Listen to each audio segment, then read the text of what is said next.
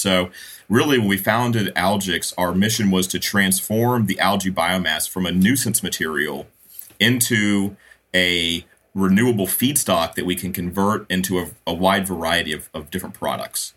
And so, our company is focused on the thermoplastic conversion to turn the algae biomass into compounds that can be used with various polymers. We sell these to the factories uh, to make products, consumer products in the footwear and sports space. And by us essentially, you know, working with government agencies and private companies to produce this algae off of waste, off of wastewater, off of power plants, textile mills. We have a network of, of our supply chain. We're able to take that material and uh, and valorize it. So by brands buying and purchasing and adopting the Bloom material, it allows us to go and create value for that algae and incentivize the capture of CO2, the capture of water pollution, and turning that pollution into a value through our process into consumer products. Bonjour, bonjour, and welcome to Mission First the podcast to get inspired and to learn from successful entrepreneurs who are building a sustainable future for our planet and its people. I am Gilles Toussaint, your host and the founder of GT Impact, a growth and digital marketing agency working only with companies making a positive difference in this world. Growing a company that aims at having a sustainable impact is not easy. That's why I created Mission First. In each episode, I interview one entrepreneur who has a sustainable mission and who has recently gone through the difficult first years successfully. Together, we discuss their challenges and what they have learned on the way. We go into detail with a specific focus on company culture, leadership, financing, growth, and business strategy. That way, you'll learn hands on tips on how to build a better future and a successful company too. Today, my guest is Ryan Hunt, co founder of Algix and Bloom. With his companies, he sells durable resins to brands like Adidas, Reebok, Billabong, who make shoes with that green product. The eco innovative product use algae that transform air and water pollution to a replacement for plastic consumer products. So far, with their products, they've cleaned more than 600 million liters of water. Started in 2010 as a spin off from the University of Georgia, the company has now more than 100 customers and employs more than 20 people. During these 10 years, Ryan went through a few difficult phases where they had to adapt their company products and manufacturing strategy. We are going to talk about these challenges, and Ryan also prepared a list of do's and don'ts on the topic of how to sell a B2B green product to a brand like Adidas, in particular, how to integrate into a supply chain in Asia. So if you want to learn about B2B eco innovative product development, pivoting, supply chain strategy, this episode is for you. Ryan, thank you very much for being here today. How are you? Thank you. I'm doing great. Thanks for having me. excited to be part of the podcast. I'm really excited about that episode too. So, you are the founder of Algix and Bloom. Um, what's the mission of of your company or companies? Well, uh, so just to be clear, Algix is our company. Mm-hmm. Our brand is Bloom. So we, we have a, a series of products that are called Bloom resins. But really, our journey started almost 14 years ago when I was in graduate school. And I discovered that algae produce over half of the oxygen. So half of our photosynthetic capacity of the planet is actually being conducted by microscopic organisms living in water all over the world.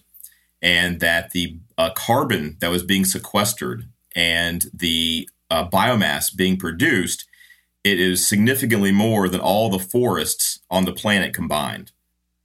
So, you know, when algae is the primary producer of the planet, how is it that humans have yet to really tap into this primarily uh, totally underutilized natural resource that is the foundation of the, the food web for the planet.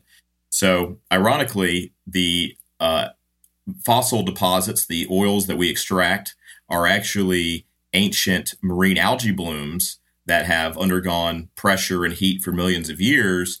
And so, you know, the, we're actually leveraging our current industrial booms on ancient algae biomass resources. And, you know, yet at the same time, we're actually today suffering major algae problems in terms of harmful algae blooms and drinking water issues and environmental and ecosystem health related problems with algae and pollution. And we have this major issue. How, how can we turn that problem into a beneficial solution that provides us a way to displace our use of non-renewable resources like you know, petroleum and, and coal et cetera. So really when we founded algix our mission was to transform the algae biomass from a nuisance material into a renewable feedstock that we can convert into a, a wide variety of, of different products.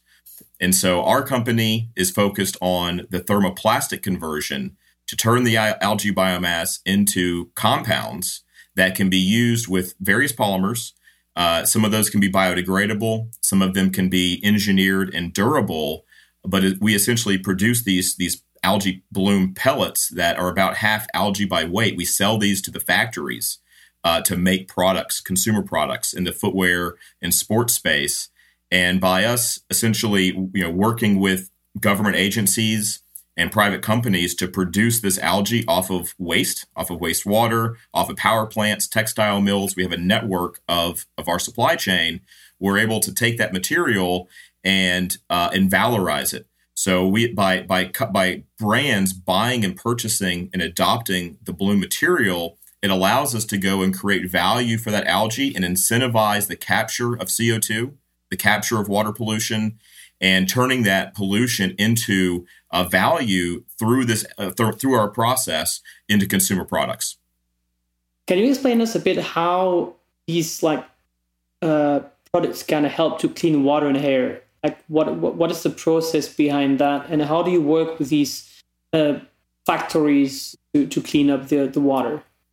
So, algae is the most uh, photosynthetically efficient organism on Earth. And in fact, if you search algae blooms, what you'll find is that uh, algae's exponential growth rate occurs when there's excess nutrients. It, it's an abundant resource that's all over the place, just no one's harvesting it. So, our initial phase of the company was okay, there's algae. We, we proved in the laboratory that we can convert the algae into a thermoplastic material and that allows us to displace or replace the amount of petroleum based plastics or even plant based plastics in the finished product. Uh, so that once we figured out the process, it was really building the supply chain. Most of our company has been the you know the actual effort has been building a supply chain to get enough algae from enough places that provide enough benefit that we can actually produce our product at the scale and, and cost structure that's needed to get commercial adoption. And what's an example of factory, uh, like, and how they, they use the, the algae in that case to, to produce the, the, the biomass that you need? So we have two fundamental classes of, of vendors or suppliers that work with us. We have governments and we have private companies. The, on the government side, we work with municipalities and, uh, and agencies to either A, use the algae in an engineered system that actually cleans the and polishes wastewater from a town. So our current cities have wastewater treatment plants. They release a large quantity of ammonia, phosphorus, and CO2. So, you know, we've been installing and, and companies have been doing this, and there's interest in doing this more, uh, have large treatment lagoons or raceway ponds that can grow algae and absorb those inorganic nutrients that are typically being uh, discharged at low levels, uh, but we're able to capture those and reassimilate it into into biomass, into the into a feedstock that goes into the top of the food chain. So we can turn that biomass into crude oil, we can turn it into hydrogen, we can turn it into a wide range of different chemicals and products.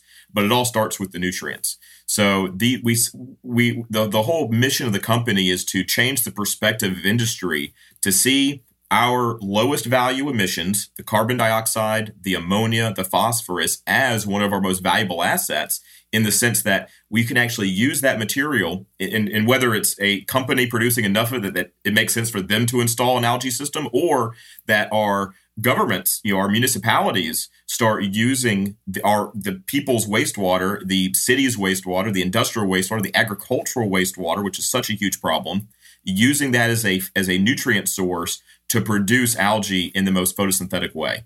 So some of these are municipalities that are growing the algae on purpose to prevent the discharge of the pollution.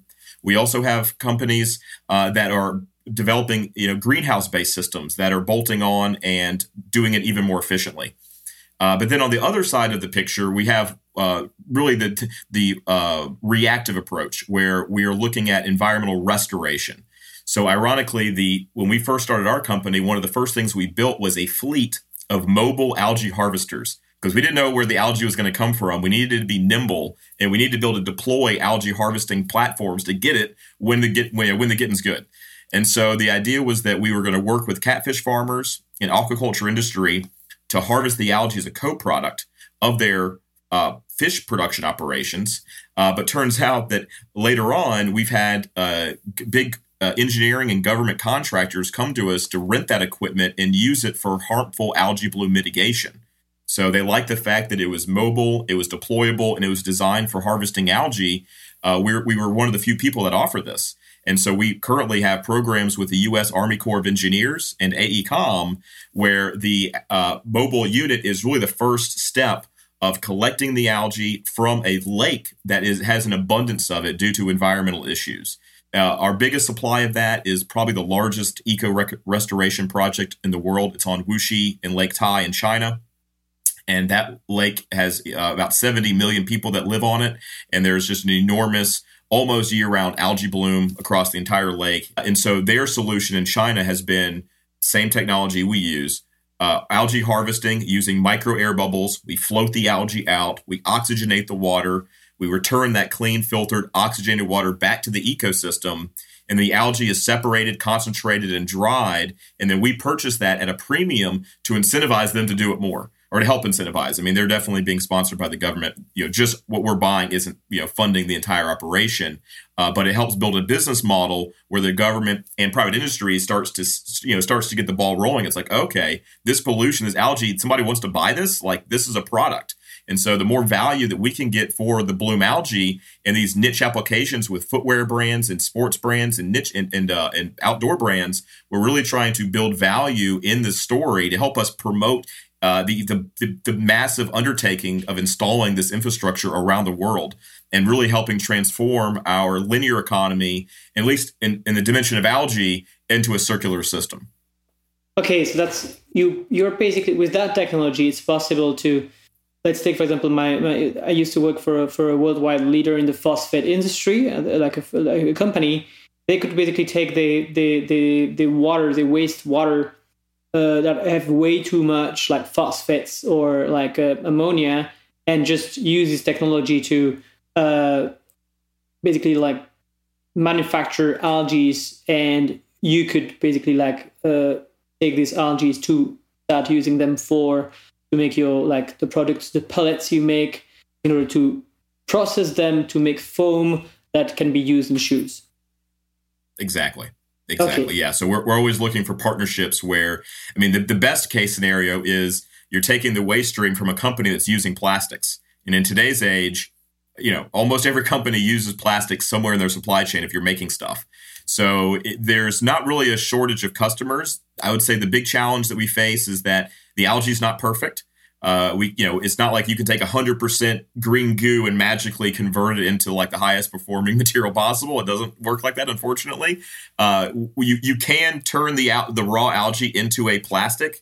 Uh, that was the first uh, discovery that we made in, in 2009 but the performance of that plastic is not particularly good and it's certainly not useful for foams or for a you know rubbery plastic like pro- pro- products that you'd think of. So our first step was getting it diluted into a form that anybody can use. So once we make those bloom pellets, now it's I mean any injection molder on the planet, any fat we have fat we have over 200 factories already in, in our system that are working with various different brands. The brands specify the product, the factories order it from us. We help the factories use it and formulate with it. Is you know it's pretty much the same as EVA, but or, or whatever the base resin is, but there are a few tweaks and we help uh, support that project, and then it's it's up to them, and we and then we go back to the, the algae producers and say, hey, good news. You know, Adidas is buying insoles. Hey, this thing's this might actually work. you know? Okay, so this, this is the like the R and D challenge for every of of your new customers, basically. Yeah, so I think the, in the early days with the foams, we started focusing on foams specifically uh, because of various performance advantages uh, and just it, just technical advantages, material advantages that we were able to achieve the proper material properties. Uh, yes, because there are different types of yeah. like form and, and of plastic that you could like manufacture, There's, but you decided to focus on foams. When we started looking at foams, it was because the customers that you know use foams are big fashion, athletic, corporate companies that have uh, environmental, social uh, governance uh, you know initiatives and sustainability initiatives where they're looking for ways for adoption to adopt new technologies, new materials into their supply chain. Because when you look at the the life cycle assessments of consumer products, you know, fifty to eighty percent of the impact of a product is the, the, the manufacturing, the raw materials. So by you know by by uh, by adapting and adopting more sustainable products into their supply chains, they're able to take a big chunk out of their greenhouse gas emissions and their other you know the water impacts and other environmental issues. So. Uh, we, we try to align our product with the metrics that the companies are using to measure their progress in terms of uh, ESG and sustainability. Okay, and before we go into more details about the, the different phases that you went through, let's talk a bit about the like the a few numbers. How big is your team right now? How many full time employees? We've got twenty people right now around the okay. world. Okay, and uh, what kind of revenue? Uh, like re- customers, I know you you said you, you have more than hundred customers, I think, uh, and what kind of revenue are we looking at, like ballpark or like like in terms of digits?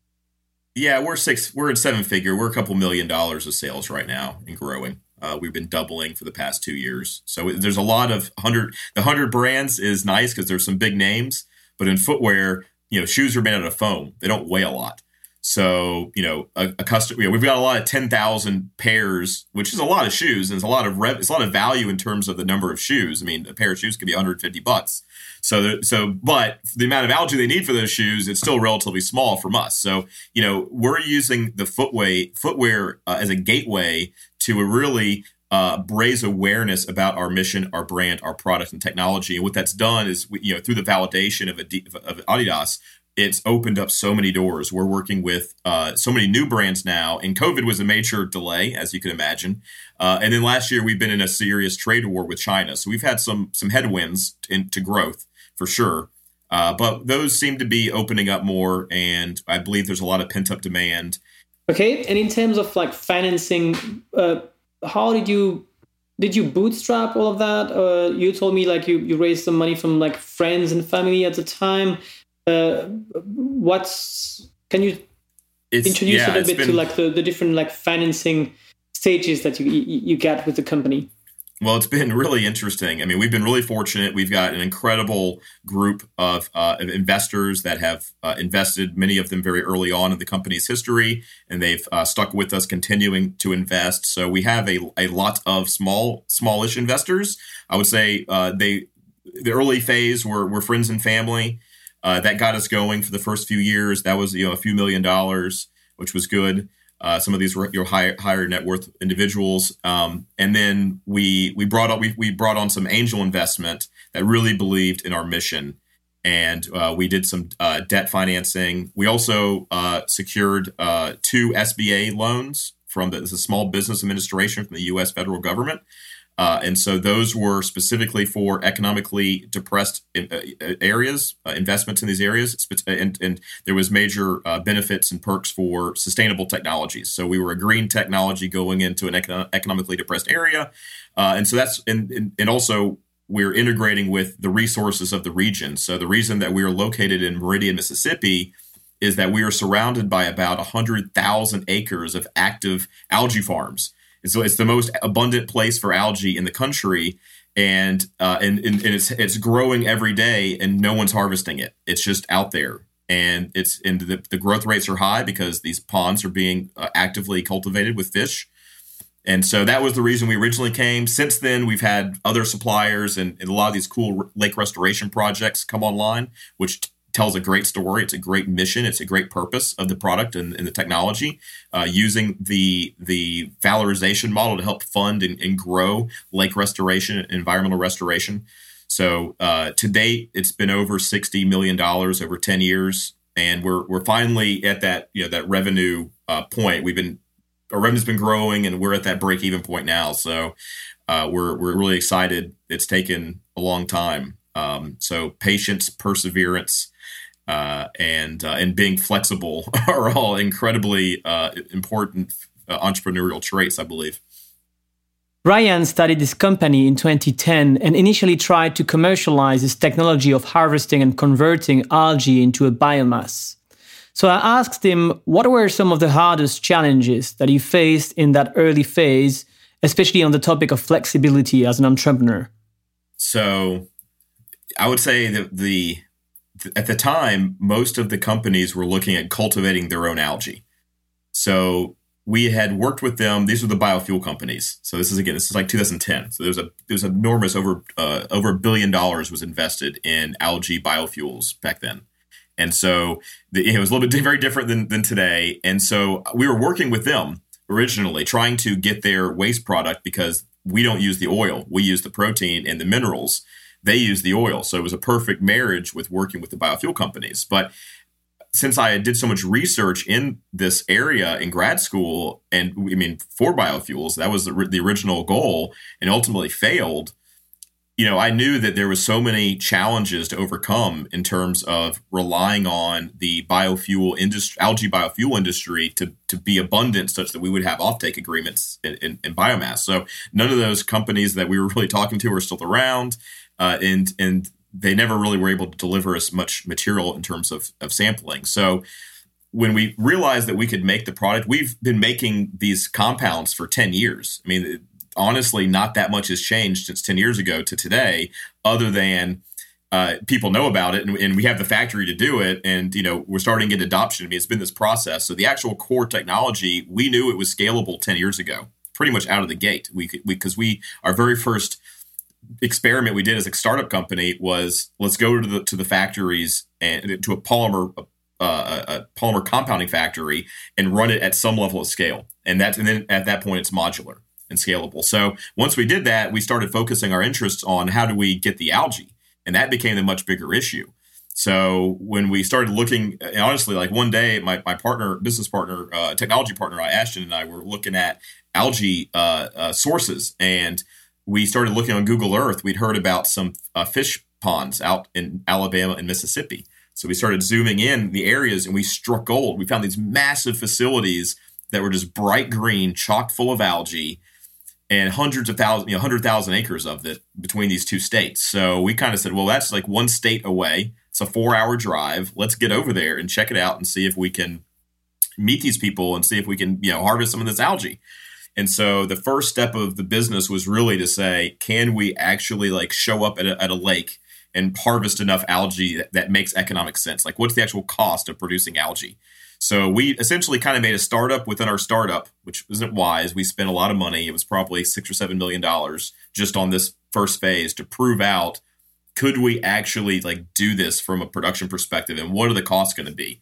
So ironically, we we didn't actually end up producing that much algae overall, but we were able to r- produce some algae at scale and, and, and scale up over multiple generations. So from like 2011 to 2016, we were essentially operating our own internal supply chain and uh, and it was very challenging because it took staff. I mean, it was it was really expensive, and it obviously was probably like a, a, to some extent a huge waste of money because we're not actually doing that anymore. So that's like the one problem. But the I guess the, the, the silver lining is that the technology that we developed did two things for us. One, it proved to all of us that like okay, the algae cost 50 cents per pound dry weight tops. Like you probably could produce it for about 20 cents per pound, but it's very, very dependent upon which technology you use and where you're at and what resources you have. Uh, so we evaluated multiple technologies and we kind of figured out like, all right, I think this is a good way to do it. There may be a better way. There may be many good ways, um, but we had a good way to get to a cost competitive number. And if the EVA or the TPE or whatever the plastic is we're replacing is a dollar or two dollars, and we're producing it at, at fifty cents, there's there's now there's room. There's some margin in there. And so, you know, obviously this requires massive scale though. So for us, the big challenge was major chicken in the egg scenario. Uh, you know, we kind of, I mean, we ultimately we, we failed the catfish farmers because during that six year period that we were doing the development, we we didn't we didn't have the, the confidence or the the evidence to to, to convince an, an, an Adidas and Adidas to say, hey, there's a supply chain here. You guys are fishing you're fishing some, you know, filtering water. This isn't this isn't a supply chain that's going to service one of the biggest sportwear companies in the world. So, you know, we weren't ready for that level of of commitment yet but yet we had to at the same time prove that it was possible, develop a process to do it, and then could hopefully and then basically convince others to do it. We had to get the supply chain set up day one, and it was basically a huge failure. We lost millions of dollars, and uh, only recently have we been starting to recap some of that because we pivoted and we took those mobile algae harvesters and started leasing them to the governments, the U.S. Army Corps and their projects with AECOM for demonstrating algae harvesting at some scale that you can, you know, people, politicians and, and, government agents can go to and look at and say, oh, okay, well, this is actually working. Let's fund a project for this. Uh, the media, you know, I mean, so like there's a lot of momentum that we're trying to build right now around this concept of of cleaning these these environmental problems up and converting this negative into a pro, into a positive. So part of our marketing is really tied to the success and the activities of our of our partners that are out there on, at the you know, at the at the lakes and at the wastewater utility plants, installing the equipment and actually operating and producing the algae, making the positive impact. And when you lease uh, these equipments, so like you are basically making some like revenue as well with that. A little bit. We could sell them too. Yeah. Ironically, these guys, everybody prefers to not own things because then they got to like maintain them and depreciate them. So uh, right now we're just leasing them out. We have 10 of them. Uh, we've got uh, 16 more uh, shells that aren't built out, but could be built out if the demand increases. I mean, we're hoping that more people want to clean up their algae blooms and we'll have, uh, you know, we'll at least be able to support the initial phases. Maybe this, our equipment may not be the ultimate long-term big scale algae harvesting system, but it can get you started. Uh, one one of the systems cleans 250,000 gallons of water in one day. So it's a lot of water. And, uh, and, and 90, 90 plus percent removal of algae, nitrogen, and phosphorus, and, and, and carbon for wherever carbon is dissolved in the water. But the main, just to make sure I understand, the main reason you switched, like you decided to go for like this, like to focus on the second step, which is uh, producing the bioplastic from the biomass was basically an economical reason and log- like logistical reason for you as well. Yeah, that's our core technology. We've we never really wanted to be in the algae production game. We wanted to always help the algae producers add value to their low end uh, waste product. So typically, the algae is being produced for oils. Those oils have high value in a variety of markets. That's great, but there's always this 70, 80% leftover that represents the protein and the minerals and a little bit of the carbohydrates. That typically is not being used right now. And, and so we're you, able to. Yeah. Sorry, were you already then working on the technology of like the, the bioplastic already from scratch in 2010? 2009, yeah, we were working on it. Oh okay, so you had both in parallel, but you, you just decided to focus at some at, at, the beginning to see, okay, how can we reproduce basically all all source or material? Yeah, step step one was prove out the thermoplastic technology was better than biofuels, and that seemed to work. When we when we proved that we could make the bioplastic at a, at a scale that was modular and scalable, then we said, okay, now we just got to get the algae, and that's really was the hard part. Um, and then it, it, it, comes in phases, right? Us being able to make a compound doesn't mean we can make the perfect compound for every person. so, so you, so you got to find the right person that wants to buy your compound for the right application that it works for, for the right price point. And so, you know, that's a bunch, that takes 10 years.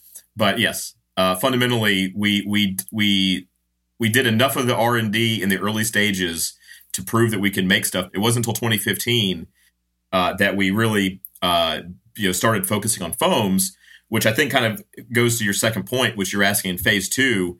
You know, uh, we made another big uh, a big folly, which is uh, build it and they will come.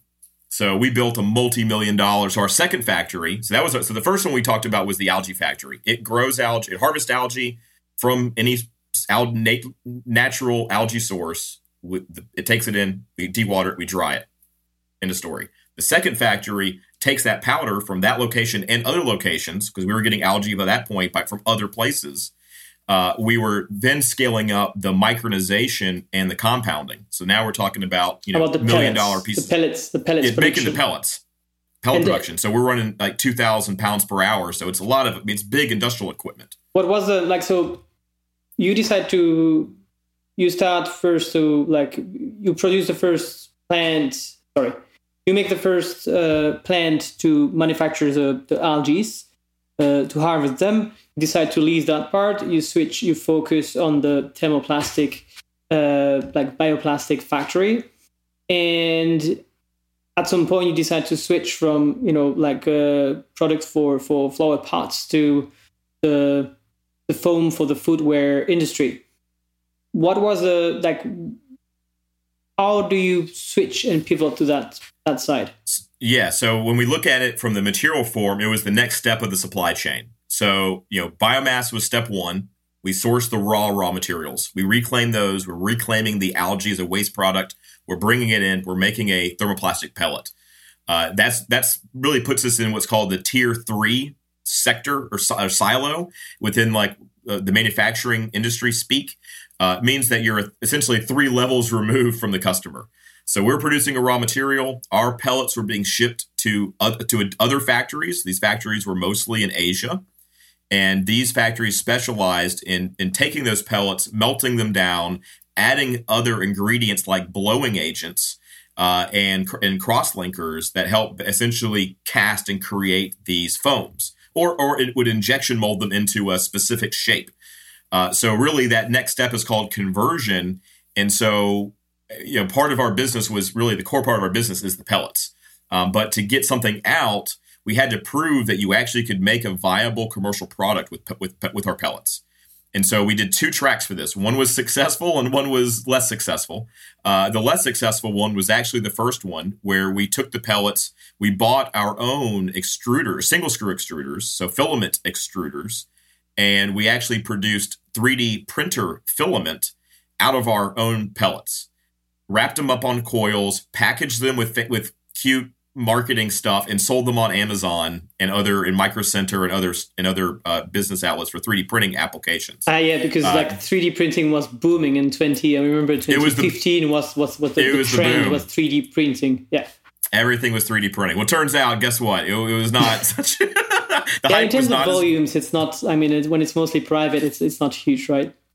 It's not it was small volumes very fragmented very specialized but it, has it, been good though because it did two things. It got our material into the hands of the innovators and it's been funny you know this was five years ago over the past five years people random people will will have, have used our film i had a call just recently um, with a guy who's making these really cool autonomous drones out of our material, and I had no idea. It was we had a call, I had a call with them for a different reason, and it popped up. So, um, but the other thing that it was very good was that it taught us kind of it gave us training wheels in terms of lean six six manufacturing, which means essentially the Toyota model of super efficient. Uh, refined manufacturing techniques that are you know kind of cutting edge. So you know really working through in a systematic way uh, efficient manufacturing. And so for us, it was a complete learning curve. We did the full thing. We started with raw material. We were making the pellets. We bought the extruders. We were making the filament. We bought the packaging products. We made the packages. Uh, we shipped them to our, our, our, customers. We were doing sales. We were doing marketing. We were doing inventory management. We were, I mean, yeah, it was probably silly, but that was that was what we were doing. And so, uh, but through that, it was we learned a lot. And so when we started looking at that business, we had lots of SKUs. We had over uh, a uh, hundred different colors and, and specifications and sizes. I mean, we had like all these different products, uh, and it was a lot of lot to manage, you know. And so when we looked at the at the foam business, it was a little bit more interesting because we could produce a, what's called a master batch. It's one pellet or maybe a couple grades of pellets, and then we were shipping it to a totally separate factory that would just add sprinkle us in at a certain percentage based upon the project. So we weren't having to produce a hundred different products. It was we were you know the, the, the spool itself is a a consumer product. You know, it had a UPC code. It was registered with Amazon. You know, so it was getting we were selling to people to customers. Um, so I think when we when we transitioned to the, to the Bloom side, when Bloom started taking off as a brand, really around the foam and the use of the algae as an ingredient in footwear, that simplified our business model. But then we still had the same issue where now we had to get the factories to to to agree to use the material and actually like succeed. And just because you want it to be done, just because even the brand wasn't to be done, doesn't mean the factory in Asia is going to just say, "Yeah, send me the stuff and I'll make it work." They they're very it was very extremely resistant. Uh, we've had so many different problems, and it required a lot. And I think that's kind of the, one of the things we want to talk about today is like how do you do that because that was the hardest part. I mean, making the technology was easy. Getting the algae actually wasn't that hard. I mean, it's it's out there. It was just a matter of getting it. You know, so, I mean, so those are those the hardest things were actually the easiest things what should be easy was actually the hardest. And so the way that we kind of broke in to the industry was we we started our own trading company in China. We actually started our own wholly owned foreign entity in China. We hired local domestic, you know, local Chinese professionals that were in the footwear industry, so they knew they they had relationships with the factories. They knew the business. Uh, we hired chemical engineer and, and, and, office support for logistics and procurement. So you know we, we built a, a core team, and we we really worked with the factories, uh, you know, kind of one by one to build that up. But we we started to we we put ourselves in the middle, so we became the company taking the order from the brand. So we had like a brand in the U.S. like Red Wings. That was one of our early adopters, or Vivo Barefoot was an early adopter. You know, they wanted to do it they couldn't get their factory to agree to it and, and they wouldn't buy it from us so we had to go there and basically say all right you know let's we'll work we'll, we'll work it out with you and we'll buy the parts and so we kind of got in the middle basically contracting with the companies to make the foam get it specced in i mean just really a lot of handholding to get those initial projects going and so we were actually selling insoles. It was there it was the brand's insoles but we were essentially the trading company contract subcontracting it with these factories and having the bloom ingredient for sure added. Because sometimes you know you if you're not there watching it you don't know if, if he's actually pouring it in. I mean you kind of we can figure it out pretty easily. right? we can st- we can still measure it but at the time you know we didn't have all that that that process in place to really know. Um, so being there in the early days was was absolutely critical. We spent a lot of time in, in, in China. Um, and then, of course, Vietnam has been coming online, taking a lot of the business out of China in the footwear side. So we've also been standing up and have inventory in China in, in Vietnam as well, uh, which requires similar types of, of meetings and hand holding initially. Um, so I think that once we got the tier two business model kind of running and we understood, we actually had our cost breakdowns, so we knew what it cost to make the foam and what the factories were charging, and we and we did that for about a year and a half and we said, okay, you know, this is really complicated. We're going to have to hire a lot more people. If every footwear factory, every footwear brand's have to come through us, it's not going to work. It's too complicated. It's, it, we, it's not scalable. We're not going to be able to produce the economic, or sorry, the environmental impact that we want because we, you know, we may get the economic impact if it's possible, but it was definitely seen as a roadblock and a, in a, in a, a bottleneck, uh, as well as just it, it was, uh, you know, I mean, it was a challenge. It was a challenge to pull it off and grow that scale scalable. So we, once we kind of got enough brands doing it, including Adidas, Red Wings, Vivo Barefoot, after a year or two, we started backing back off and saying, okay, you know, we're going to go back to just selling the pellets. We have relationships with these factories now. If you go to our factories, they'll quote you the product. They'll get you. They'll get you the stuff. They'll buy it from. They'll buy it from us. We'll tr- we'll track it. We'll trace it. We'll ensure that the right quantity is in your product uh, but but you're not going to be buying the insoles from us. You're going to be buying and specking it in, with the factories. So it put us kind of it took some of the pressure off from a manpower management perspective, and, and you know all the liability issues and problems that may come with manufacturing of all these different factories. And it's just like, all right, we're just going to sell raw material, which there's pros and cons to. We're, we're so now we're back to the to the pellet business model, which is good. Simpler, it's more scalable, it's more efficient. Uh, but you know, we're not as involved with the factories as much as we were. So you know, but overall, I think it's it's the right it was you know the right move, and it was, critical that we we we set up our business to be scalable more so than maybe it's more profitable per se, uh, to try to capture more of the supply chain value. So, like I remember, you told me that you know it took four years to to uh, Adidas to just you know take your like from the moment they you started to talk about your products to the moment where they, they went public with your products. Why is that? What were what's what like oh well, what what happens during four years? Yeah, well, they, they claim that we were one of the fastest materials ever to be onboarded and commercialized. Normally, they said it could take six to seven. Um, I, you know, I don't know. That's just what they what they told us. But um, I, you know, it's it's several fold. So when you first approach these companies, you're typically, I mean, these big companies. There's just so much. There's so many different teams. There's so much regulatory issues. There's so much bureaucracy, et cetera.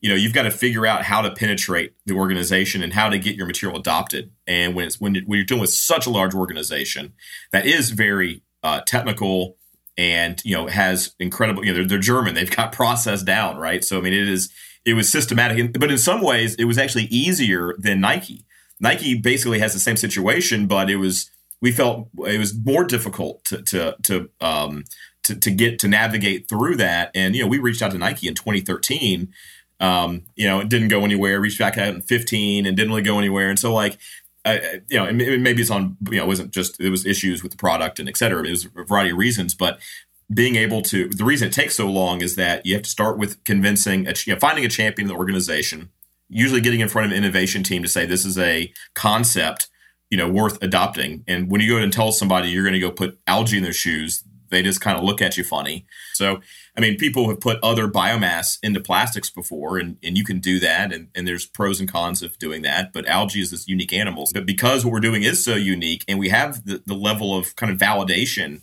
and in transparency around what we've built and what we do and how it works and you, you, know we've been able to you know sustain four years of conversations and, and work to get of collaboration to get to the point where we actually get a product to market uh, so once you get to innovation, then you're talking to sustainability. They're going to be vetting your LCA. If you don't have an LCA, you need to like get one ASAP. Uh, even if it's even if it's just you know you, you, need something right. And so I would recommend certainly having as best of a, do as do it spend as much time and, and effort and, and, and money. It's going to cost it costs us a lot of money to get all this third party stuff done on our process and all the certifications. I mean it's really expensive. Uh, so it's, it's, to some extent, it's not fair because we're a small little startup company who's trying to do something different, and the amount of of uh, of due diligence that's required is not cheap. Um, so, but you know, if you can do that, improve it, that's kind of, that kind of gets you the blessing from sustainability, and then it's time to go talk to the product the product managers and the, the, designers and the developers. So once you kind of get spec into the system, they will like assign your material in their database that's a huge step. Once you get to that point, it's like, all right, we're essentially an allowed material that a, a, a designer can find in their day to day operations in their system, and you know we're in a pull down menu somewhere. And so now we've got to go. So then, like phase two of our job is to go contact the designers and the developers and try to raise awareness of what, what we're trying to do with Bloom and how their decision of what little material they click on has this like dramatic impact on the planet that's been the past like two or three years is getting into the companies, getting people excited about it, uh, getting people to understand it. That's our biggest challenge. Market awareness and just typically like understanding it of what actually we do because it's not it's not easy. It's it's kind of complicated. We always battle the percentage war. Everybody's trying to to just only look at a percentage number as like how much bio content or how much recycled content or how much algae content is That's in it. Because- and you know yeah. I have a question on that, like percentage. At, at the end of the day, like when the people like throw away their shoes, how much of that? I mean, what happens to the the material, your material, and the other materials? Because like uh, like the, the production of your materials, like definitely like was was positive for the environment in terms of because you use some some some renewable uh, like uh, materials or like uh, I don't know how you said like some you recovered some some some some lakes to to be able to to produce that material. At the end of the day, when people throw away their shoes, is that recycled or not? Great question. So, yes, that is the biggest problem and challenge that we have as a raw material provider is that we're not really in charge of the end of life of the product. you know, we can make compounds that are biodegradable. Our the whole 3D printed business was all biodegradable, compostable materials.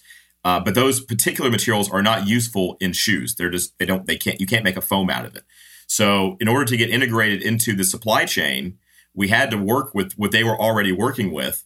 So we we have a overall environmental benefit where we're sequestering and, and essentially using the shoes as a carbon and pollution sink. So it's essentially capturing all this pollution, locking it up into a product that, as of right now, is not being recycled by the industry. It's a multi material product. It's been cross linked in the foams.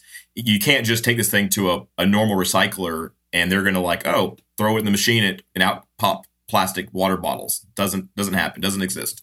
Uh, however, uh, as we've been getting more engaged in the footwear industry and we're starting to understand some of the limitations in sustainability and some of the problems that these brands are facing in terms of the end of life of their products, you know, it's, it's multi-material products are a big problem. So brand, brands are looking at using all one material that could be ground up and recycled in a more conventional way. Uh, but there's some other innovative approaches as well where the shoes can be uh, reground and and separated out from fibers, from foams, from rubbers. And so there are uh, one in Europe, and there's I think one that's in the works of being built here in the U.S. That would be a circular footwear recycling system specifically designed for footwear. It, it has to be, and has all the mechanisms to pull metal out, to pull to, to separate everything by density, and start to recover some of these these shoe materials. Uh, so that is something that we're very interested in because we can take those raw materials that are coming back out of that factory. Not only can we incorporate those back into uh, our bloom compounds at the starting point again to displace the virgin materials that we use because we do use some virgin EVAs in order to achieve the performance that's needed by the customer. Um, so as we are developing new compounds, we can increase our the quality of the and, and the, what we call the loop content. I think has been the industry term increasing the loop content where it's not just recycled from plastic water bottles, but you're actually taking your product and putting it back into your product. Yes, so it's it's, it's, it's basically on the design and the manufacturing of the, the shoes itself that there is a lot of progress to, to be made. A lot of progress be made for sure. Mm-hmm. And I think the biggest step forward that we're seeing is just measuring the impact. Uh, when you start, that's and that's really what we're ta- like. Our the main thing that we talk to the brands about is when do you look at sustainability, you know we we're trying to help them pers- view it in a way that it's not just about the, an arbitrary percentage number. That doesn't actually tell you anything in terms of the impact of what's actually impacting the world. You need to look at the impacts. You need to look at the lca data. And so you know the big brands know this. It's very stringent. And so um, so we plug into that system and with our lca data. It's all been peer reviewed. Yes. I mean at the end of the day it's still the same thing uh, we need to decrease consumption of, of products in general. As soon as like until we have a completely circular economy we can't keep on like uh, consuming products the way the way we do. Um, that's that's that's uh, something very very clear right now.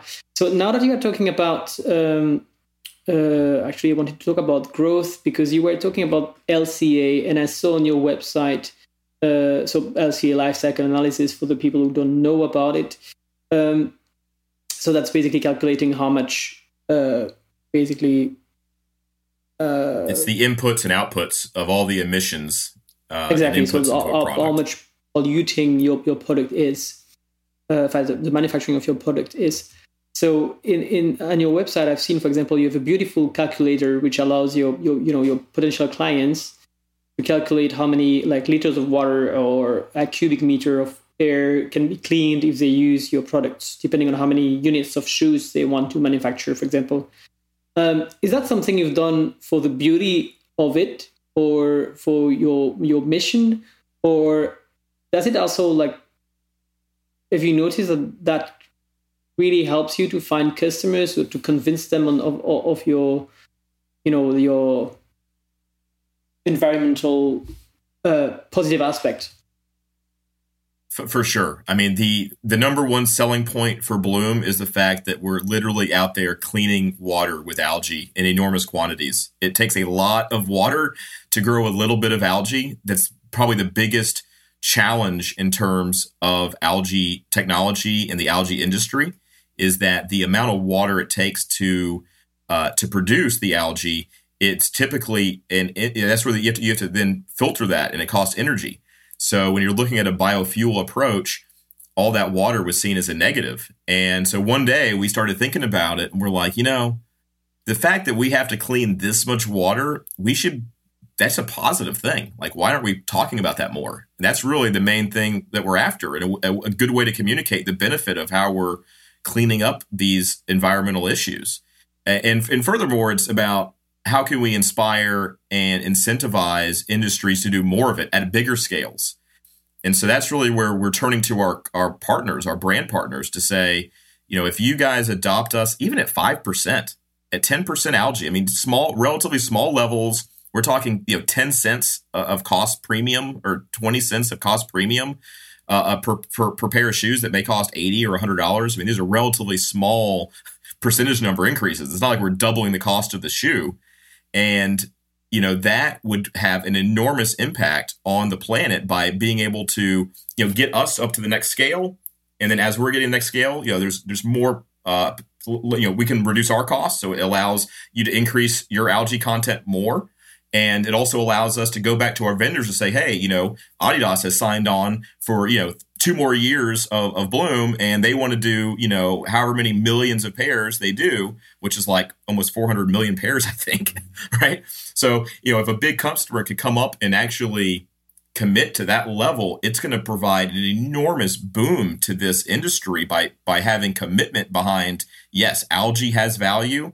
If you grow algae and intercept pollution, out of the environment and preventing it from getting to the environment, uh, there is an economic incentive for you to do that. And there's marketing opportunities. How cool is it to be working with one of the coolest sports athletic fashion brands in the world? I mean, that's where fashion's kind of fun.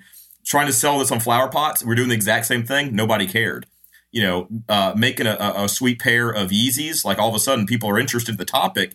And now we have the opportunity to explain our mission and, and to hopefully inspire people to uh, you know think about sustainability, to buy products that are more sustainable, and look at uh, algae as a abundant and totally untapped natural resource that we need to be using more of.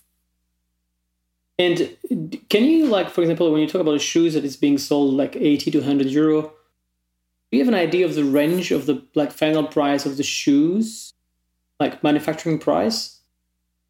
Like not retail, but like the wholesale price. You're saying? Yes. Uh, yeah. I mean, not not always, but maybe more so. Just yeah, just in general. T- typically, you know, shoes cost uh, a pair of sneakers is like twenty bucks. You know, it might sell for for eighty something. That's kind of your tip because then you know the brand makes it. There's retailers. Everybody has to double their money. That's typically the the retail equation that everybody uses.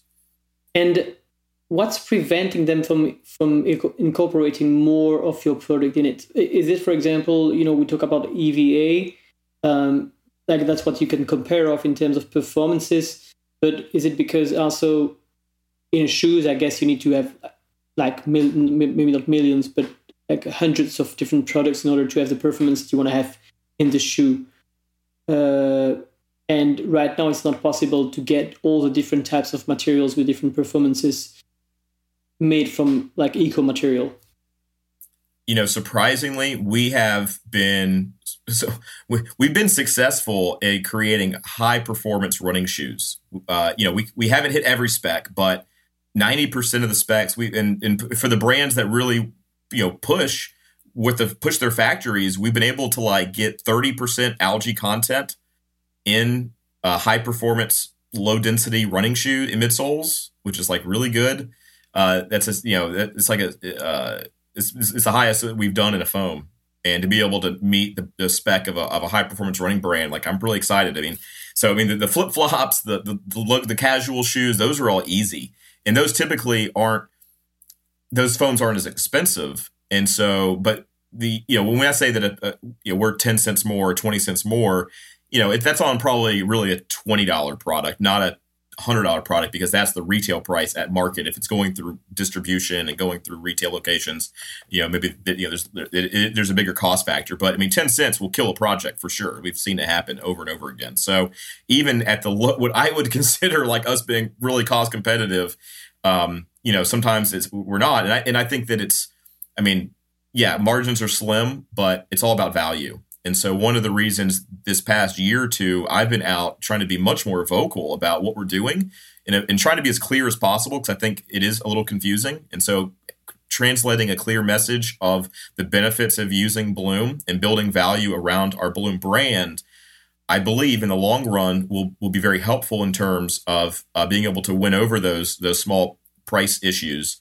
Um, but yeah, the, the the the price itself is uh, is the cost is definitely a, a major roadblock to getting adoption into these brands.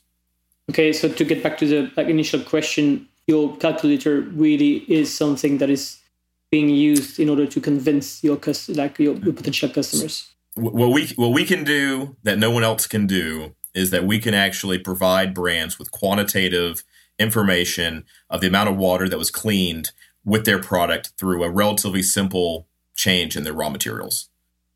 And does it is it an argument that has like helped you to win some deals? Oh yeah, yeah. I mean, because you said that there's the, a lot. Know, the cost yeah. the cost is so important for for these brands that at the end of the day, you know, sometimes that's what I hear in the in the fashion industry. Sometimes they say all they want is like to have cheap like cheap materials. That that's it. And if we don't manage to have green materials at these prices, it's very unlikely that we like we can incorporate more of it. Yeah, no, for, for sure. We're we're definitely dealing with that. Uh, in within footwear, every brand now has sustainability initiatives. When we first started three years ago, uh, those there was a lot of interest, not a lot of action. Um, you know the, the brands that were able to do it were direct to consumer brands. So we had a strong focus on those early on. And also we'd recommend going to your marketing guys. Like we, we try when we go and pitch to companies it requires the marketing. That's the you know one of the main reasons that we're trying to do footwear in the first place is that it's a gateway that allows us to communicate the, these benefits at the at the uh, you know mass adoption scale. So have we been successful in doing that? Not not super successful. I would say more recently we've been more engaged with our brands uh, on social media. So you know every week we're we're posting new products that are coming out from our customers and trying to build that relationship with the with our with our customer brand, you know, the marketing team, uh, and and trying to build our network as well. Um, and so you know B 2 C is is tricky, but I think clear communication is critical. And so we're trying to do more and more, uh, you know, uh, do more and more opportunities of sharing our story, sharing our mission, helping other companies, startups, entrepreneurs, maybe in the footwear space, uh, understand sustainability and really be a resource to the industry in terms of, uh, you know, applying LCA, uh, you know, navigating the supply chain. And if anybody's listening, feel free to reach out if you have any, you know, issues or questions or quandaries. But but yeah, so I think that's that's been one of the biggest, uh, you know, that's been very satisfying actually. Trying to share with other companies the the you know at least a way that we found to do it. Maybe it's not the best way. There may be other better ways, but you know here's a way that seems to be working. Yes, and if we can help each other, that's the whole uh, purpose of this podcast. So it, it's a, it's a perfect um, way to jump to the next uh, section, which is the do's and the don'ts that you have very kindly prepared, which were this time on the topic of you know how to sell a B two B green product to a brand like Adidas, and in particular how to integrate you know into a supply chain in Asia. So if I start with the do's you sent me, the first one was like in order to get your material approved for use by innovation materials sustainability teams, find a champion in the product and or the marketing department to drive the evaluation. Can you explain to me a bit more about that?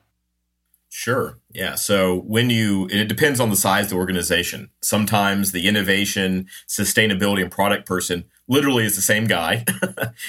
uh, and you know, and then in other cases, that's literally three different totally different teams that may be in different parts of the world.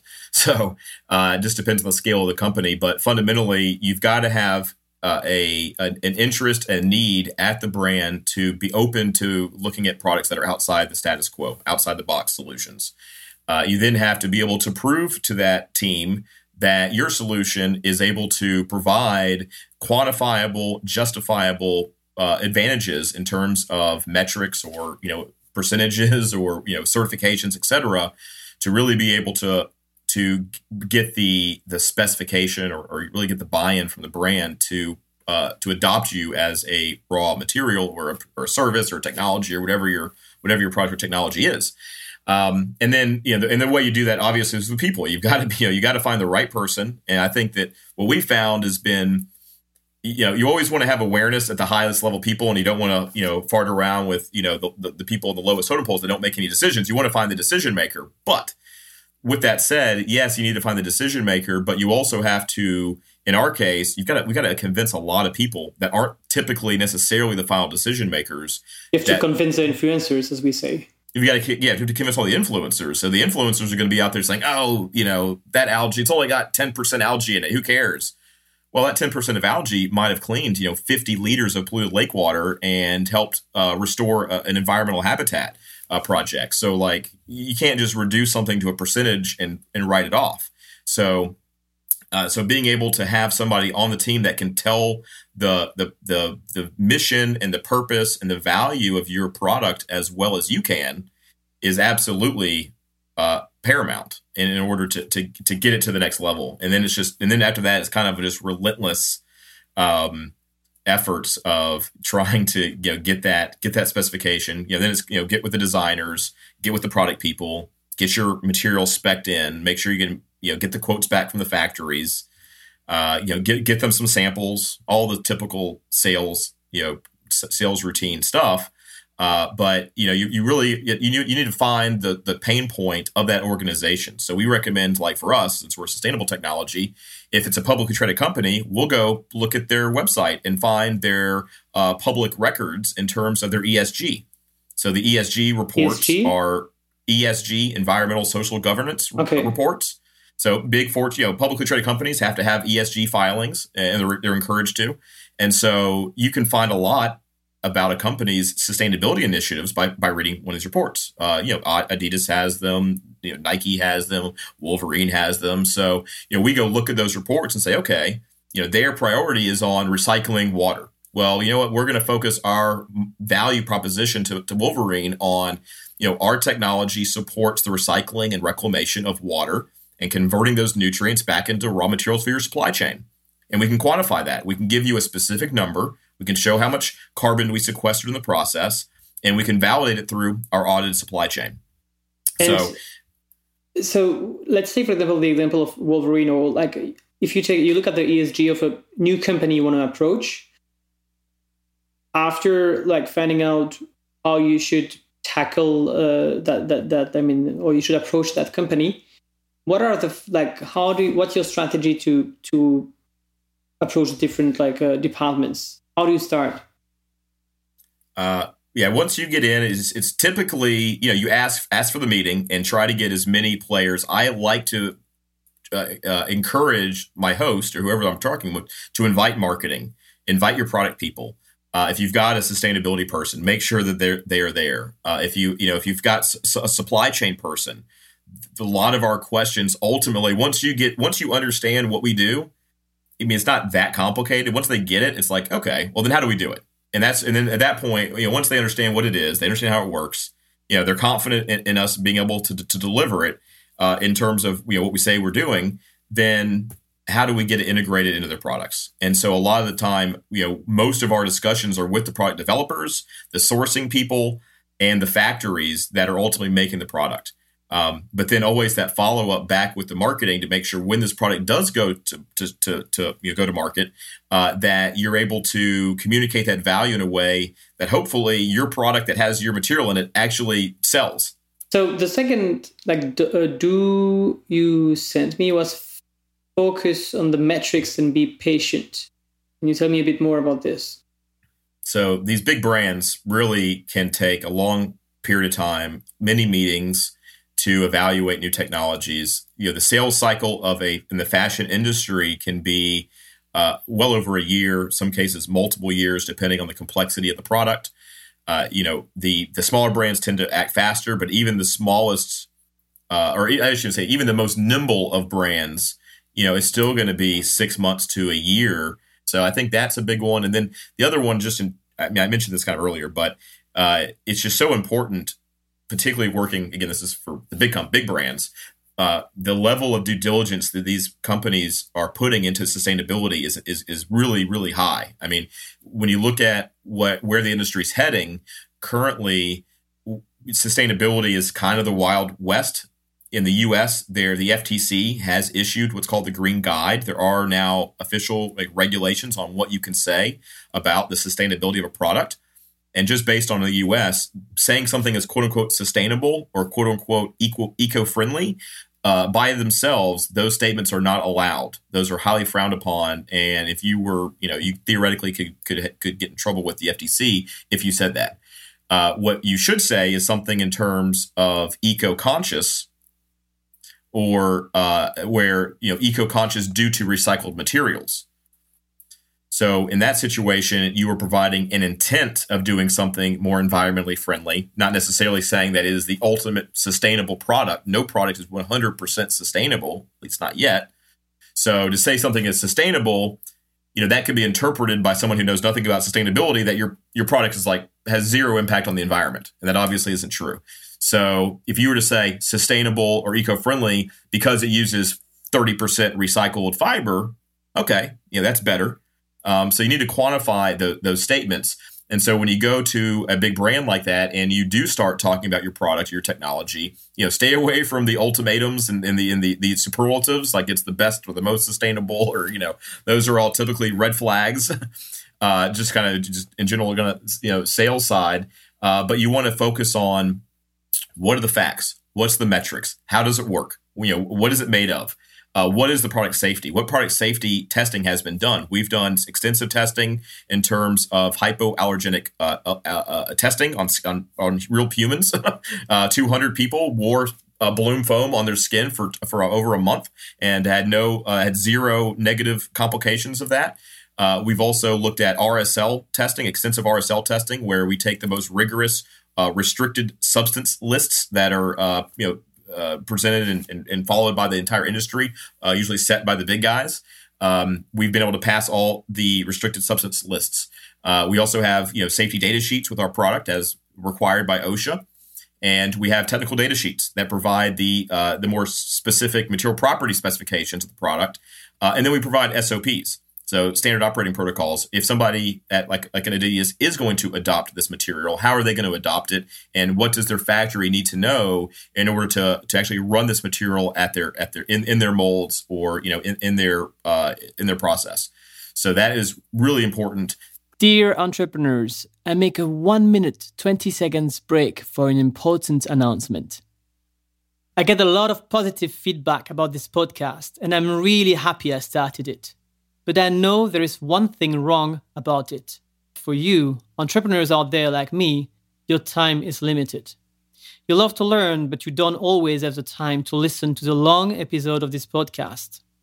So I decided to create a best of series with a special format 10 audio episodes between 3 to 10 minutes, shorter than a coffee break, there are only hands on advice shared in this podcast about, for example, how many times you should iterate to create the right product before giving up, how to find and pitch investors, how to inspire and build a thriving team, how to win clients when you have an environmental mission, how to sell your first paid pilots to big corporates, or how to prepare and to get a TED Talk.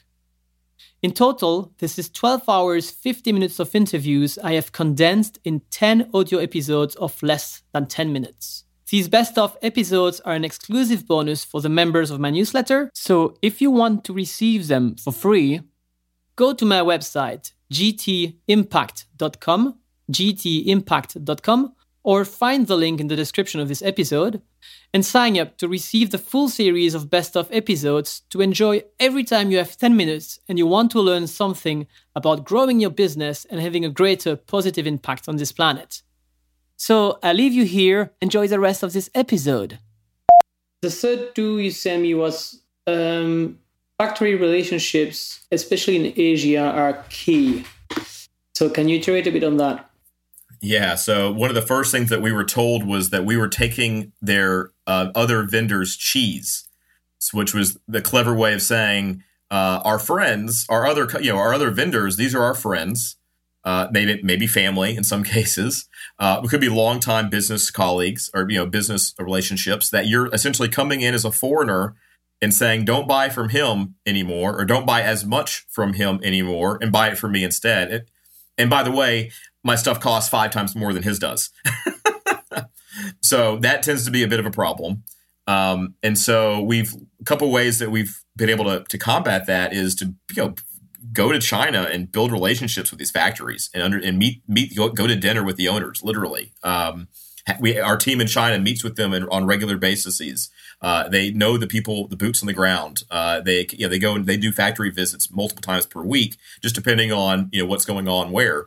Uh, so when you're talking about factory relationships, you really you need to have boots on the ground. And if you don't have boots on the ground, you know it's it's sometimes challenging to know if if your product's really being used, if it's being used at the right ratios, um, or if the other big issue, we probably the most recent issue, um, no, it's the most recent, but one of the biggest issues that we have is uh, being overquoted.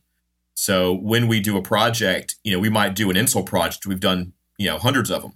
Well, all of a sudden, we're getting a customer that's getting a quote for like twice the normal price. You know, or, or maybe it's a, typically these are new factories, right? These are you know they're getting a crazy quote from a new factory, and you know because they already have a factory, they don't want to use one of they don't want to they don't want to the, the brand doesn't want to pick a new factory. They've got to authorize that as a whole process to get a new factory on their system. They would prefer us to work with their factory, which is fine. We can do that. Um, and there's a little bit there's a process for us to do that, but we can do it. Uh, but the challenge then is the first round of quotes typically are way high because they see our material as risk and they are valuing the risk factor in the price. So if it's a relatively small project and this is a new material, we've never heard of algae, we've never used algae, it kind of looks different, it smells different, it, it may act a little bit different. Um, that's going to require more development. It might take a little bit more time in some of the mixing steps to make sure the algae is fully dispersed. So I mean, we we know the problems, we know the the issues that we have, the shortcomings. Um, it's not they're not showstoppers, but there are yeah there, there's some roadblocks.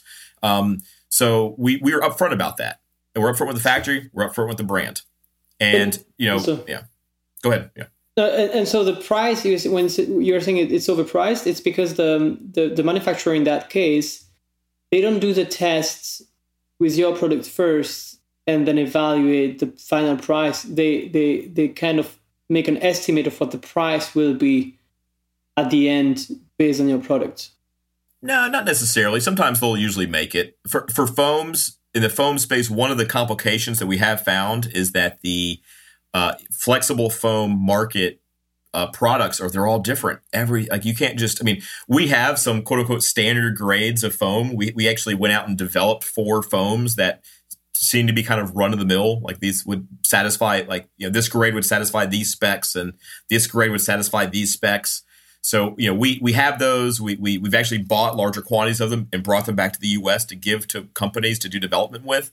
Um, and we know the price of those. Like those are like that's a standard formula. But typically with a new brand going new factory, they're basically making a new formula and they've got to factor in the development and the MOQs and all that. So uh, and a lot of these brands want to start small. They don't want to just throw us across their entire supply chain. They want to do 10,000 pairs. Well, hmm, 10,000 okay. pairs, they're only, they're only buying, you know, f- you know, 400 kilograms from us. They're, they're, they're, they're not even buying like our MOQ's a pallet. You know, typically plastic companies sell container loads. They deal in container loads. You know, we're tiny. We deal in like a pallet. Like one pallet will sell you a pallet. These customers are buying bags.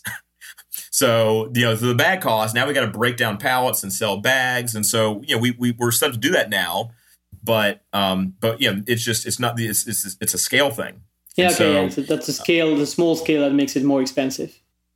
And so a lot of our customers are getting quoted as if it's a 10,000 pair, that's all we're ever going to do and there's and they're they're they're adding up. Oh well, we charge them this, and then there's this tariff, and the big we have we've had a huge negative impact in terms of the trade war between uh, Asia or between China and the U.S. and that has uh, imposed a fifty percent about a total all in about a fifty four percent uh, combined tariff tax and duty rate. So. Um, so our product that was already expensive kind of becomes astronomical. So that was that's been a big problem uh, that we've had to, to work on and, and try to resolve which hasn't been completely resolved yet. But um, it's a political like, problem. It's a political issue. Who knows? Maybe yeah. Who knows? Now with with the new president, we'll see what happens. Yeah. But No idea. Um, so the fourth do you send me was find a local distributor or create your own trading company for conducting sales of your materials to dozens, if not hundreds, of factory partners in Asia. So we we did the latter. we we uh, we could have used a, an existing distributor potentially. There are they are out there. If you have a con- more conventional material, you know, and, and even I guess we could maybe do it, but the amount of hand holding and the amount of uh, of onboarding and just like the technical aspects of the product, it's not like any distributor is going to want to sell it because they're going to have to go to the factory and be like, okay, well, now that you bought a bag or a pallet, you know, these distributors are looking at selling container loads. So, you know, so then it's like, well, you're not really going to be working with the polymer distributors because they're too big. So you got to find some like intermediary distributor. And so then you got to find one that's going to, you know, service China brands in Dongguan and Fujian and Shanghai and Beijing and Vietnam. So, I mean, very quickly, it's like, well, that company doesn't exist, you know, or if they do exist, or maybe it's multiple companies you've got to engage with. Um, so, you know, if you find the right partner, you know, go for it. That's certainly, I would say, an easier way, but you are giving up more of the margin because now you're going to be providing wholesale uh, pricing. So your margins effectively going to be going to be pushed down maybe by half.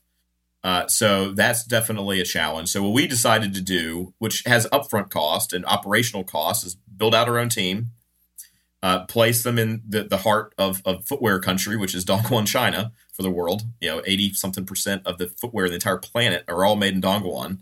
Uh, about 10, 8, 8 to twelve percent. Some I forget where this at today, but Vietnam's been been pulling a lot into Vietnam recently. Uh, the second biggest, um, and so by being able to uh, integrate and create relationships and set up accounts with all these factories direct we're at least able to cut out a distributor middleman. Like our price is already high. If we were trying to sell it through a distributor, it would be it, it's it would be even worse than it already is. Now it would be distributors, you know, our our cost plus distributor cost plus tariffs plus duties plus the factory margin of te- of the conversion factory, then the assembly the, the profit margin of the assembly factory, all, all the logistics they are actually making the shoe, and then that's got to go back to the brand, and the brand's got to sell it to a retailer. So I mean, there's just so many fingers and hands in the pie any one of those that you can get out of there uh, or, or, or, you know avoid as long as you can, I think is is very beneficial. Um, so you know we there's certainly growing pains in trying to operate a company around the world. Uh, you got to have good people. You got to have good oversight. You've got to have uh, you know good technical manager or business manager that knows how to like do regulatory stuff in Asia and international business. So the last do you sent me was if your product is technical, be prepared to provide technical support and handholding to any material or process. When you're trying to sell a technical product, really there is a a strong need for you to be there, I think, to initially get it right and make sure that especially with a different like translation, like we were translating instructions from China from English to China and then getting feedback in Chinese back to English. So the whole process of getting the process right, not only uh, is it just in general we had to do it in the early days to understand and provide our basic SOP, but also you know each pro- project is a little bit different. So you know when they're trying to meet a certain spec, there's typically going to be some back and forth with the factory, either in terms of the performance, uh, the loading level, or the cost, or you know, or usually all, all of the above. Yeah, so you need to be ready to pro- to to help them in all the technical sides. And yeah, our, one of our biggest challenges was odor. You know, algae has a big odor. That was one that like big? a big odor. It, it smells ah, when you when you heat it up. It's it has it sm- you know, it smells like burnt like cooking algae. You're cooking you are cooking algae. So there is an odor. It will be an odor. We have uh, so instead of saying deal with it, we in our SOP we say you need to use well ventilated facilities. If you don't have a well ventilated facility, this could be a problem. It's a red flag. Uh, you know, uh, dry the material, get rid of some of the moisture as much as possible. That'll help reduce the odor coming off the process. And then we actually offer them a additive that they can add at whatever level they, they're comfortable with. And typically they may start with it, and then eventually they may wean themselves off. But then we have an odor neutralizer that can go in at one to two percent of the compound weight that actually inhibits the volatiles from leaving the compound. It essentially acts like a odor sponge, like Febreze for your plastic. And so it, provides a little bit of a fragrance and it kind of locks up the odor compounds and prevents them from, from coming out. Uh, and then at the end of the day, you know, the, the finished product we never have issues with. The, the finished product, the odor dissipates re- relatively quickly. Within a week or so, it's gone. Uh, but during the processing, you can, can get a strong odor, especially if you overheat the material. So being able to make sure that the operator, who's you know he, he's he's running different, he's running normal EVA all day. He might switch over to your project and run it the exact same way, and all of a sudden it smells different. And then you know next thing you know, um, you know Joe, you know Tommy is going home sick because he's he's sick. You know we we get that kind of stuff. You know, and so like typically you know it's it, it, works itself out, but you know those are the kind of the problems that we we, we deal with quite often that that kind of fragrance that you develop that, that you you know sometimes give them um, what was the reason for uh, did you ever like such a bad experience at some point that you said okay now we need to find something to offer them as a oh, solution yeah. well i mean i mean it's it's smelled since the beginning. Um, you know there's always uh, we've known it was going that was been probably the biggest technological issue we had with the algae that, that we had to overcome was creating an odor package very early on so maybe kind of rewind back to the beginning of the discussion. You know, we once we we were able to make these compounds ten years ago, more or less the same thing we're selling today. I mean, that wasn't that that specifically was not that hard. Uh, getting the odor down, getting the performance right, and getting its getting a brand to take it seriously and to understand what the benefit of it was, and then actually selling that to their factory in China. That was the hard part. Very good. Um, now, talking about the don'ts. Um, the first one was be cautious to outsource your entire process or technology to contractor, meaning in that case, I guess your don't is like don't outsource your entire process or technology to a, a contractor. Yeah, I mean, basically, we had so many, a lot of investors would, I mean, they, they love this, right? They want, I get it. They want the easy money. They just want to say, license the technology and, and, and cash the checks when they show up in your mailbox. And as attractive as that is, I, I, think that ultimately those that effort has a lot of major problems that could be totally, uh, you know, catastrophic, uh, fatal to the business. It, you know, and so we we we've we've done we've balanced it. I would say that we have balanced, and as the time when we felt comfortable with a contractor, we we we did it. Um, for as, as an example, with our algae supply chain, for five years, we built our own algae factory. We operated our own algae factory. We were harvesting algae. Um, once we realized that we didn't really have to do that anymore and we couldn't really afford to do it anymore, it's kind of both, uh, we stopped doing it. Um, and we found partners, contractors to do that part of it. And we consulted and did it as good as, you know, they could do it as good as we could do or even better. Um, we weren't as focused on that but really our core technology is the thermoplastics. So that's really our core business. We never really wanted to be in algae harvesting per se. We wanted to be in where's the value being created is turning a reclaimed waste product into something that's usable and, and usable in a high value product. And so to take that super sensitive IP and process and you know years at that point of development and just say, you know, hey BASF, you guys run with this. They're not going to run with it they don't know how to they don't know how to sell that. It's a it's a huge pain in the butt. Like it's it's not interesting to them, right? At least not yet. Uh, on the other hand, if you say, "Hey, China, um, you guys make it. We'll tell you how to do it, and then you know you'll just be our toll partner." Well, then you start risking IP theft, or you start risking quality issues, and those both of those could be completely highly detrimental and fatal to to the business as well. So right now, you know, we are contracting with the factories and basically selling them. So we only focus on our core business now, but we kind of had to dip our pinky toe in multiple levels of it. And then as soon as we could find an appropriate contractor, we did. But we've held on to our our base technology and we only make these compounds currently in Meridian, Mississippi. We don't make them anywhere else. We, we, we've tried, we almost built a plant in China. We, we, we pulled back on that at the kind of the last minute and it was a big, big, big problem. Um, another story, another day. Um, but you know, but fundamentally, we want to control it because we got to we have to ensure that our customers have a positive experience. If they if it's if it if it they can't deliver, it has agglomerations. Like if we get any imperfections in our pellets, it can cause an imperfection in the foam and cause massive defect rates. Like we can't afford for that to happen because it looks really bad on us, and we're not going to get any more orders from that customer anymore or that factory anymore.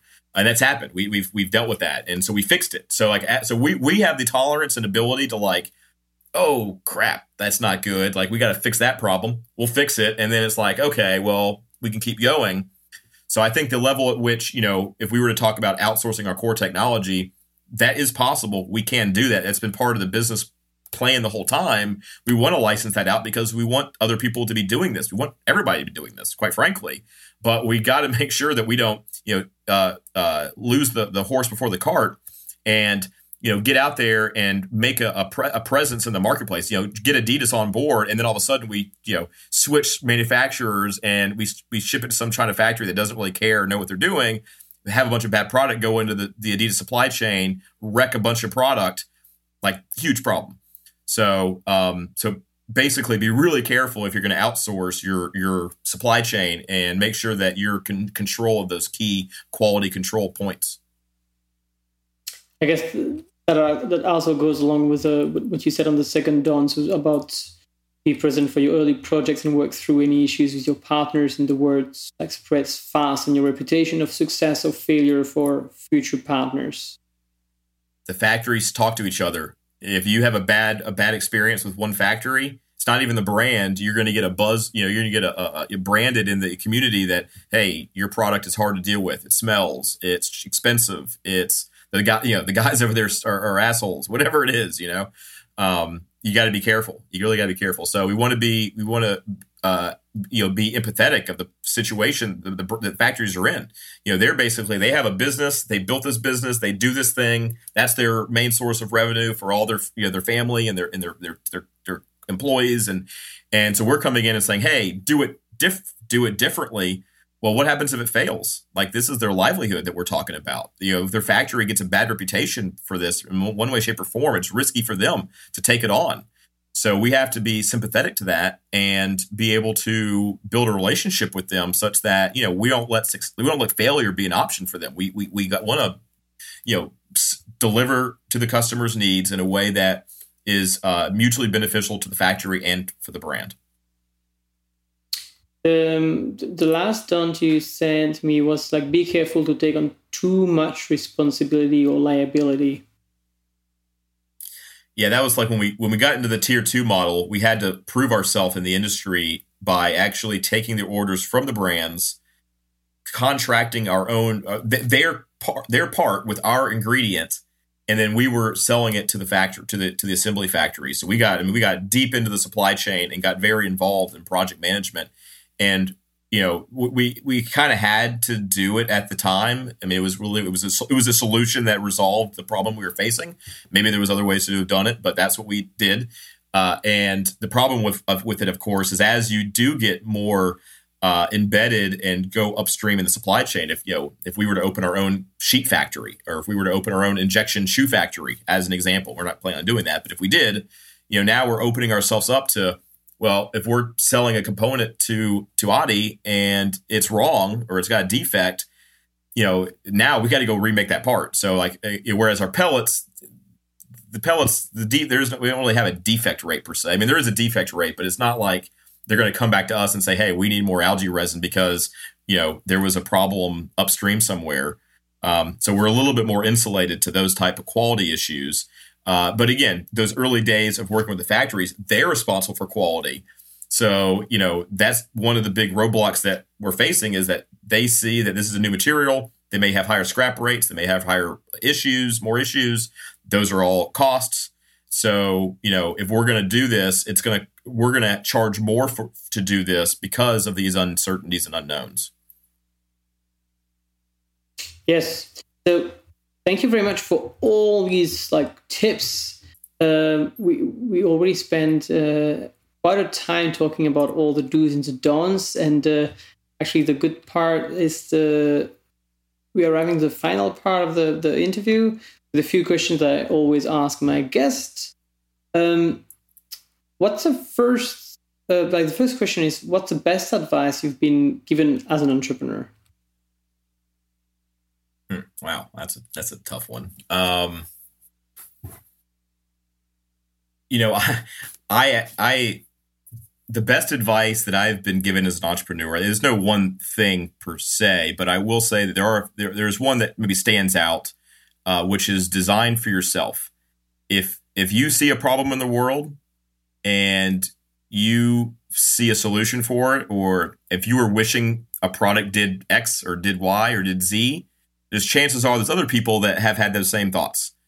And so when looking at your product or service, you know, you really got to put yourself in the customer shoe and look at ways that you would your product or service would would satisfy you if you were the customer. Like if we were the brand and we what you know what what would we be looking for if we were trying to improve the sustainability and take that kind of customer mindset. And then also, you know, maybe the other one that's I don't want you said yes said this give one, but the other one would be you know get your product out in front of a, a, a potential customer as soon as possible, and really focus on your message and get that message as short as possible. It needs to be less than three minutes. If somebody can't totally comprehend at least the basics of your business or service in three minutes. I don't know. Maybe I, maybe I failed today because we've been talking for two hours about it. But um, but hopefully, too, it's, pretty long, right? Like if you get someone first time talking about your product, you probably need to, yeah. to be able to do it in one minute. Yeah, three yeah three minutes is, is long, right? So really, within the first like minute or two, like they kind of have to get it, and this is like a little bit beyond the elevator pitch. I mean, not even just like you meet them in an elevator. I'm not saying like that, but a little bit more depth. Like they really like to like somebody needs to really understand your business in three minutes to the level where like they can piece the entire thing together. If you don't have a clear message, it's the difference between not sharing ideas and sharing ideas. And when you share ideas, that leads to collaboration and business opportunities and hopefully products and hopefully sales and revenue. Especially when you when you have to convince so many people in the company, in the different departments. Oh yeah, so you the game of telephone is huge you've got to, your message has your message has to be so simple that a, a, somebody who hears it can replicate it pretty much perfectly uh, it, without you there to a group of other people maybe weeks later. And so like you really have to crystallize your business in the most like fundamental sentences and, and, and concepts possible. And so i mean for us it's all about you know using algae to clean air and water and making consumer products more sustainable. You know, and how we do that is, you know, that's a whole other discussion, but that's really what we do. And and we're using this this massively untapped natural resource to do it. There you go. I've been practicing uh, a little bit, so we'll see. which book would you recommend entrepreneurs like you to read? Well, the three minute rule uh, would be a good one. Yeah, that's kind of what I'm referring to, which is how do you structure your entire business pitch, business concept into three minutes or less. Uh, that one is a great book. It came out relatively recently. Uh, recommend that for any entrepreneur. Uh, the other one that's quite interesting, once you get past the product development phase and you actually have a product and you're talking about marketing, is a book called uh, Alchemy, I believe by Rory Sutherland. It's like the dark uh, magic behind marketing. It's kind of a crazy title, but it is awesome. It is so interesting. It really talks about how humans don't make they, they rationalize decisions with logic, but in reality, the actual decision making process is a psychological process based on emotions. And so after those emotions happen, after that psychological process occurs, the brain retroactively tries to construct a logical reason why that's why you picked. But with all these studies they've looked at uh, from like the, the psychological science side, uh, it turns out that you know, you're really your your your actual uh, decisions and and and and uh, are, are emotion based. Your actual decisions are are emotion based, which isn't necessarily. Uh, you know, everybody kind of knows that to some extent, but everybody, I think we all lie to ourselves saying, "Oh no, I I think things through, and I, you know, I have an Excel chart, and I'm going to go analyze it and come out with the no."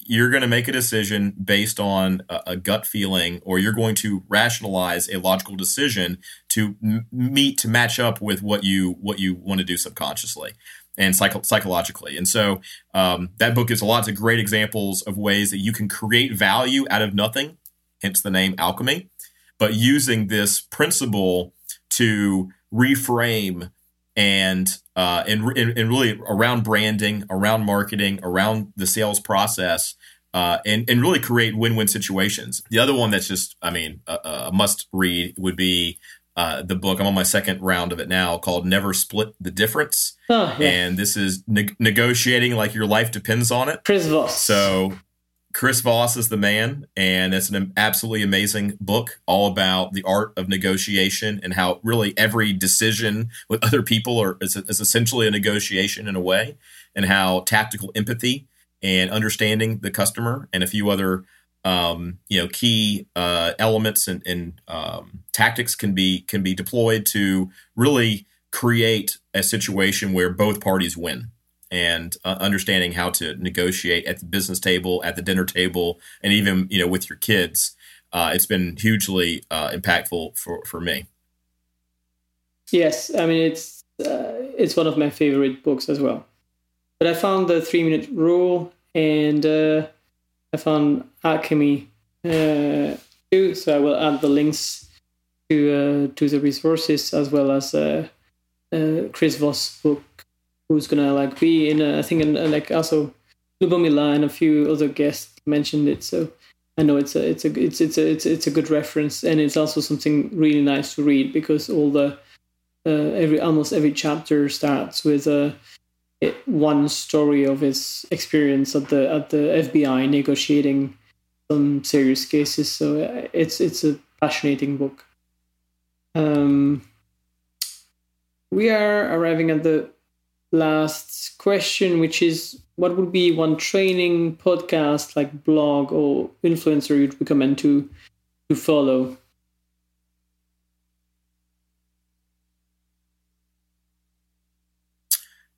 One that I've been following recently is Julian Guderly of uh, Blue Planet, Blue Planet, Green Planet and uh, Planet Positive and the work that he's doing over there uh, with helping raise awareness around the missions of over 500 uh, global planetary stewardship change makers.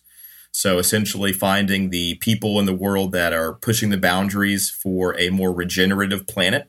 Uh, so these are technologies, these are artists, these are philosophers, these are business CEOs, uh, they may be philosoph- you know, religious people. It's all it's all over the. It's a full gamut of different guests, but all focused around uh, really identifying how best to uh, turn the planet around in terms of our impact on the planet and how to create a more regenerative economy uh, through collaboration, uh, regeneration, and and really focusing on on innovation as a core element of that. Yes, I found it to be here. Green Planet, Blue Planet. I will share it as well. Thank you very much for for that tip.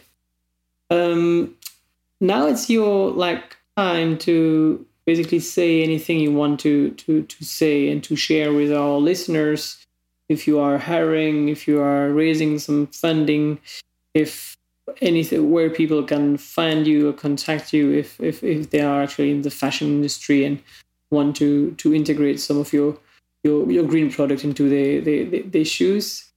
So that that's your time. All right, thank you. So yeah, we we've been very fortunate. We just closed a a funding round recently uh, during COVID, a multi million dollar raise. So that was fantastic. Uh, we are on track for uh, you know profitability over the next uh, year to two, and we are actively uh, looking for partners in the fashion, athletic, uh, sports, and uh, even automotive spaces. Anywhere where there is a need for sustainable materials that are foams or molded uh, components. Uh, we typically work with a, what are called elastomers. That's kind of our, our focused market in terms of our business. So uh, we're always looking for, for collaborators. Could be on the feedstock side. Uh, if you're an algae entrepreneur and you have a new innovative production system, would love to meet you and talk about how that system could be scaled up to produce and clean uh, algae and, and, and, clean water. Uh, whereas we, we also uh, like working with the thermoplastic companies in terms of uh, creating new products, new markets. we're actually working on a new pro- a line of camping gear and camping products uh, for uh, sale and hopefully some of the, big box stores. And uh, so, if you have a product idea, or if you're at a brand that is uh, making you know footwear or bags that have foam in them, or uh, you know, uh, we're, we're, doing some grips for like ski poles. So like, you know, the kind of the different types of, of products, materials. Then you know, please reach out. You know, my direct uh, contact is ryan.hunt at algix.com. You can learn more about our company at our website, bloomfoam.com or bloomtreadwell.com. Both will redirect to the same place. And our uh, our social media accounts, we really are, are trying to grow our, our awareness at, in the B2C level. So we would really appreciate uh, if you're if you're listening to follow us on Instagram at Bloom Foam and uh, I'm also on LinkedIn as Ryan W. Hunt, and I post quite frequently more on the technical side uh, or business related side. Uh, some of the cool developments that we, we doing, uh, some of the new projects, uh, and also share information around uh, algae education, inspiration, just you know biotechnologies that are poised to help improve the planet in, in various different ways. So uh, that would be a, great place to reach out as well. And I love finding collaborations on on LinkedIn. Um, and then we also have videos if you want to like visually see uh, algae blooms like firsthand. Uh, you can go to my YouTube channel, uh, The Hunt for Algae, on YouTube, and uh, there's lots of videos there.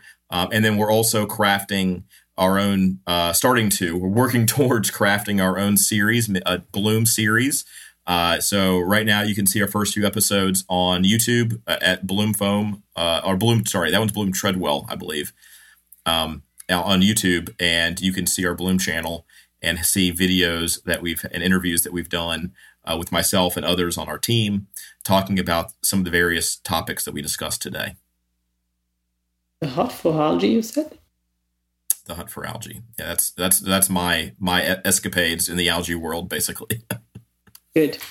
I'll share all these links with our listeners on the webpage of the episode. And uh, Ryan, thank you so much for your time and all your tips today for the entrepreneurs out there. Um, I wish you all the best with Algix and uh, hopefully to like reach the your break uh, your break even point as soon as possible, but especially to keep on cleaning up the water and the air thanks to your your technology and the the biomass you're using. All right. Thank you so much. I really appreciate the opportunity and look forward to the episode. Thank you very much. Ciao, ciao. If you like this podcast, there are two things you can do that would mean the world to me. The first thing is to sign up for the podcast newsletter. That way, you will be notified of the new episodes, but you will also get a summary of the learnings at the end of every season. Plus, for each episode, you will get the resources and the list of do's and don'ts that every guest shares with me. And finally, you will also get the opportunity to ask our future guests one question in advance. You can sign up for this newsletter on gtimpact.com. The second thing you